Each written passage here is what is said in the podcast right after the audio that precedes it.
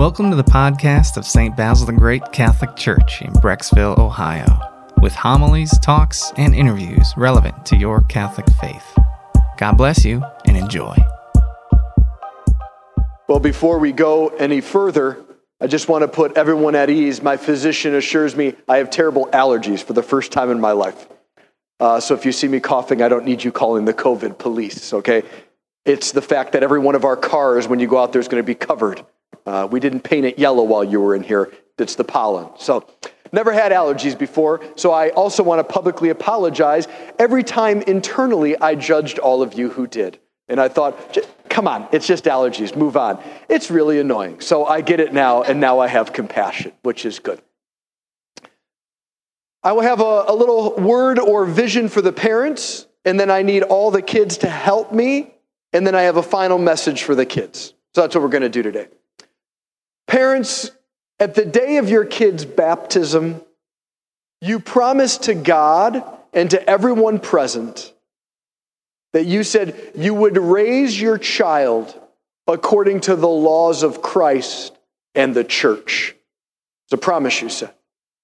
And today you're fulfilling your promise. So I want to thank you so much for your witness. And I know some of you are like, listen, daily we have tried to fulfill that promise. And other one of you are like, when did I make that promise? I'm so glad I fulfilled it without even knowing it. Either way, God is bigger than our minds and our wills, so he tends to get us no matter what. And so I just want to thank you for fulfilling and cooperating in God's spirit that moves us to this day. The second thing is, is when Jesus comes to teach to us about who God is, you can imagine all the world religions and all the many images we have of God in our own heart and minds. Jesus says he's a loving, good father, which means today the heart of God is a really happy dad who sees all of us here as sons and daughters. And he's very excited to bestow on some of the youngest ones here the gift of his own life and love through Jesus. And so we have another reason to realize we're pleasing God. And that's a reason to rejoice as well. So, kids, I need your help. So I need to know what is your favorite food? Go ahead and just raise your hand. I'll call on you. What's your favorite food? Yes. Mac and cheese, a classic. Yeah, absolutely. Mac and cheese. Come right here. Pizza? Yeah, who everyone loves pizza, all right? There's, it's amazing. Anyone, anyone else? Any favorite foods? Way in the back here, okay. There's no cheap sheets. Everyone gets a shot. Great. Favorite food? Pizza, another pizza? Pasta, do you like the red sauce on top or the white sauce or what do you like? Red? Nice. Pizza, yeah, nice red sauce. A lot of Italians here today. Good, good, okay. What's your favorite food? I agree. You agree with pizza. That's good. Yeah, that's good. Building up for the cause for pizza. Nicely done. Yeah, we all have our favorite foods, right? And we get excited when we get to eat them. Now, here's the second thing I need your help with. What happens if you don't eat for a while? Like, how do you start to act if you don't eat for a while? Oh, we're going to go back here. Hands go up fast. Getting my steps in. This is good. It's good. We don't need a pastor who's not fit. Good. Okay. Yep. Hangry. That's the best word. You get hangry. Yes. Way to go. What else happens if you don't eat? What happens? You get crabby, right? All right? Yeah, you get hangry, you get crabby. Okay, if you don't eat like for a really, really long time, what happens to you? Anyone know? If you don't eat for a really, like, I'm talking weeks, you die, right? Without food, you die. Food is essential. You need food. So, yeah, if you don't eat food, if you don't eat food, you get hangry, crabby, and then you die. All right. So now I want to tell you something. We have other desires than just food.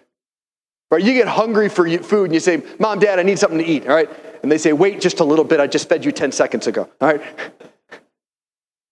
But we have other hungers. Raise your hand if you've ever been bored. Yeah.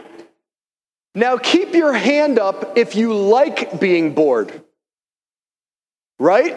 Because one of the hungers is that we have a life of adventure. At your age, you would say fun. As you get older, we would say meaning, purpose, mission. Raise your hand if you've ever said to either a brother and sister or a mom and dad, that's not fair. Raise your hand. Yeah, right? Now keep your hand up if you were happy that it wasn't fair. Yeah, no one likes that it's not fair. It's because inside of you, you want things to be fair. Or as we get older, we say just. Right? Now, raise your hand if you've ever been scared. All right. Now, keep your hand up if you like being afraid. No, yeah, no. Why? Because we desire to be loved, to be protected, to be cared for. These other hungers we could call hungers of the heart. So when Jesus gives us the Eucharist and says, This is my body and blood, meaning this is my life for you, he doesn't want to fill the first category pizza, pasta, mac and cheese do just fine there. What Jesus is trying to fulfill is the second category, where sometimes we're bored, scared, things are unfair. He comes to give us the life of adventure. He comes to give us justice or the right way to treat each other. And he comes to provide love and strength where we feel afraid. In fact, this is what happens every time we eat and drink the Eucharist is Jesus touches something deep inside.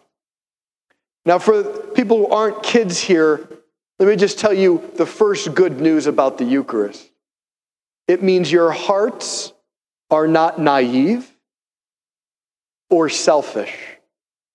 They're fundamentally, they're really good.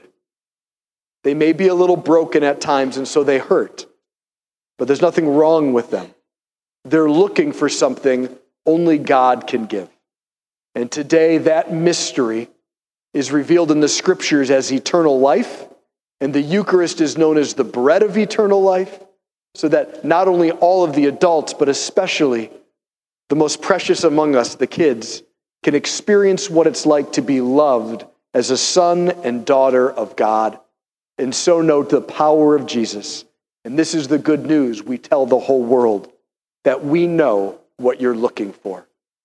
Let's just take a few moments of silence, kiddos, and I just want you in your heart to say a prayer to Jesus about how you're feeling about today in the silence of your hearts, and everyone else to do the same. We hope you enjoyed this audio from our parish. You can find other homilies, talks, and interviews at our website, basilthegreat.org, or by subscribing to this podcast in your favorite app. Just search for St. Basil Catholic Church, Brecksville. St. Basil the Great, pray for us.